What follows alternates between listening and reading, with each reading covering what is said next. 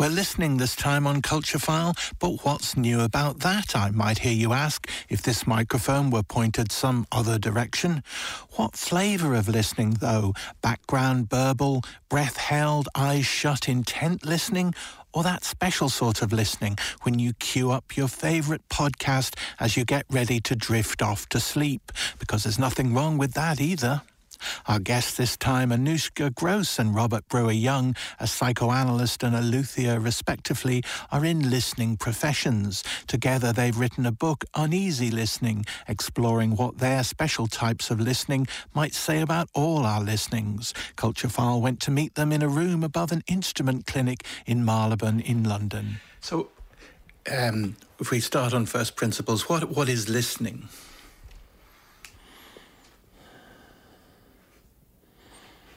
Being present for with ears open and um, attentive, showing up for someone without too many preconceived ideas, um, not imposing, um, receding to some degree, being close. Yeah, the thing, attention seems a really important word in all of that of being attentive because I suppose attention involves being engaged with something outside yourself. Definitely in both of our work, you have to sort of put yourself outside yourself in order to do it. But but how do you really do that? You can't. There's uh, there's you know trouble ahead that you still have to do it. You have to try to do something that's probably impossible. I'm Anouchka Grose, and we're sitting at Beare's, which is in Marylebone in London, and it's a violin dealer. And they work with antique instruments, and they have lots of Stradivariuses and other violins and cellos. My name is Robert Brewer Young. Where are we f- physically? Ah, we're in uh, the attic, and this is the scientific research department that I set up during the pandemic. I was planning on writing a book about listening by myself, and it was lockdown and it was kind of boring, And I was working very hard because lots of people wanted to do psychoanalysis on Zoom during the lockdowns. And so I was sort of very busy, and the book wasn't happening. And then I got an email from out of the blue from a stranger called Robert Brewer Young, just a pleasant, chatty email because he'd read something I'd written. But I saw in the sign off that he was a violin maker and that he, you know, lectures in philosophy. So I had a cunning plan to rope him into this book that wasn't getting written. and I thought if I had a co-author, it was, you know, obviously he's good at listening. If, if you can make a violin, you've got to be good at listening to something. So I just asked him, without having met him, whether he would like to write a book together. We do. Um various forms of interventions, um, different types of analysis and study, acoustic analysis, photography analysis, microscopy, and other ways of doing a kind of forensic consideration of historical instruments.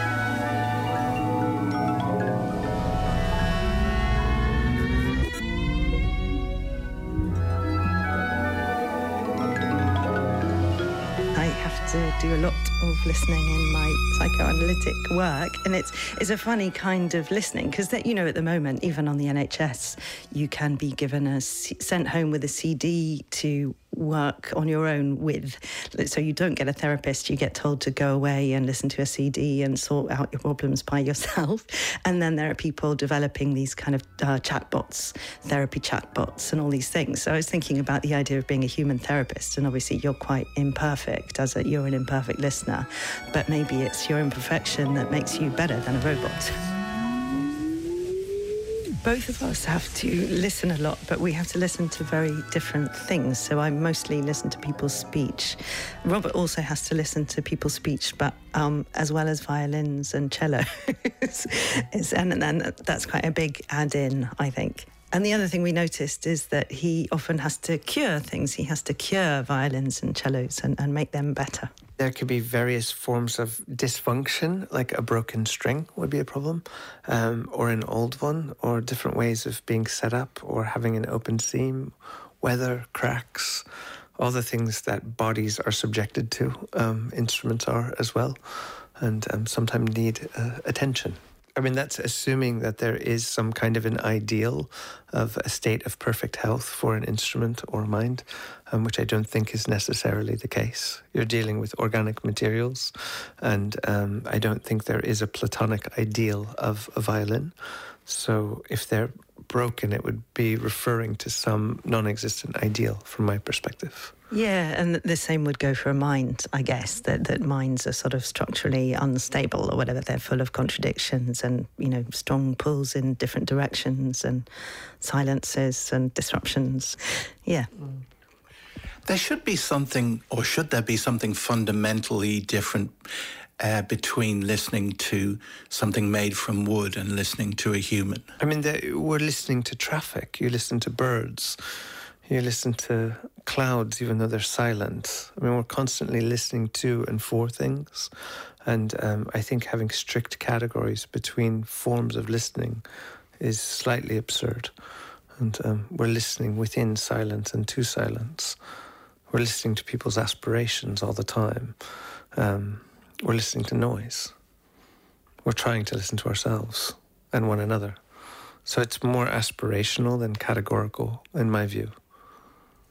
Yeah, and I suppose in psychoanalysis, a lot of people might have the idea that you're just listening to words or language, and when you're listening to language, you're listening for meaning. But maybe it's not as simple as that. So if you're listening for something else, then what can you say about the something else?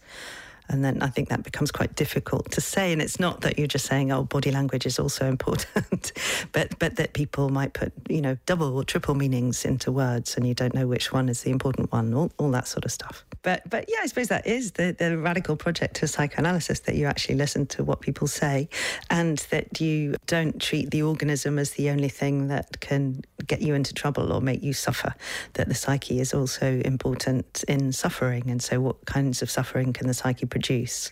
And the only way you can find about, you know, the best way to find out about that is to listen to, to what people say.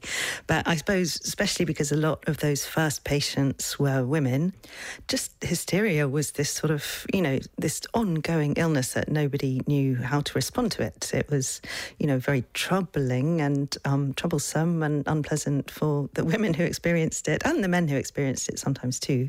But but nobody knew what to do or how to respond or how to make it better. And you could say that psychoanalysis still treated it like an illness, whereas actually looking at the kind of psychosocial side might have been well it might have been good if people had done that a little bit sooner that you know if women were in these rubbish marriages and they didn't have much choice about how to live then that might very well make them suffer and getting ill is actually a really clever way of responding to those sorts of um, you know problem listening to women suffering and taking it seriously was something very unusual, I think, at the time.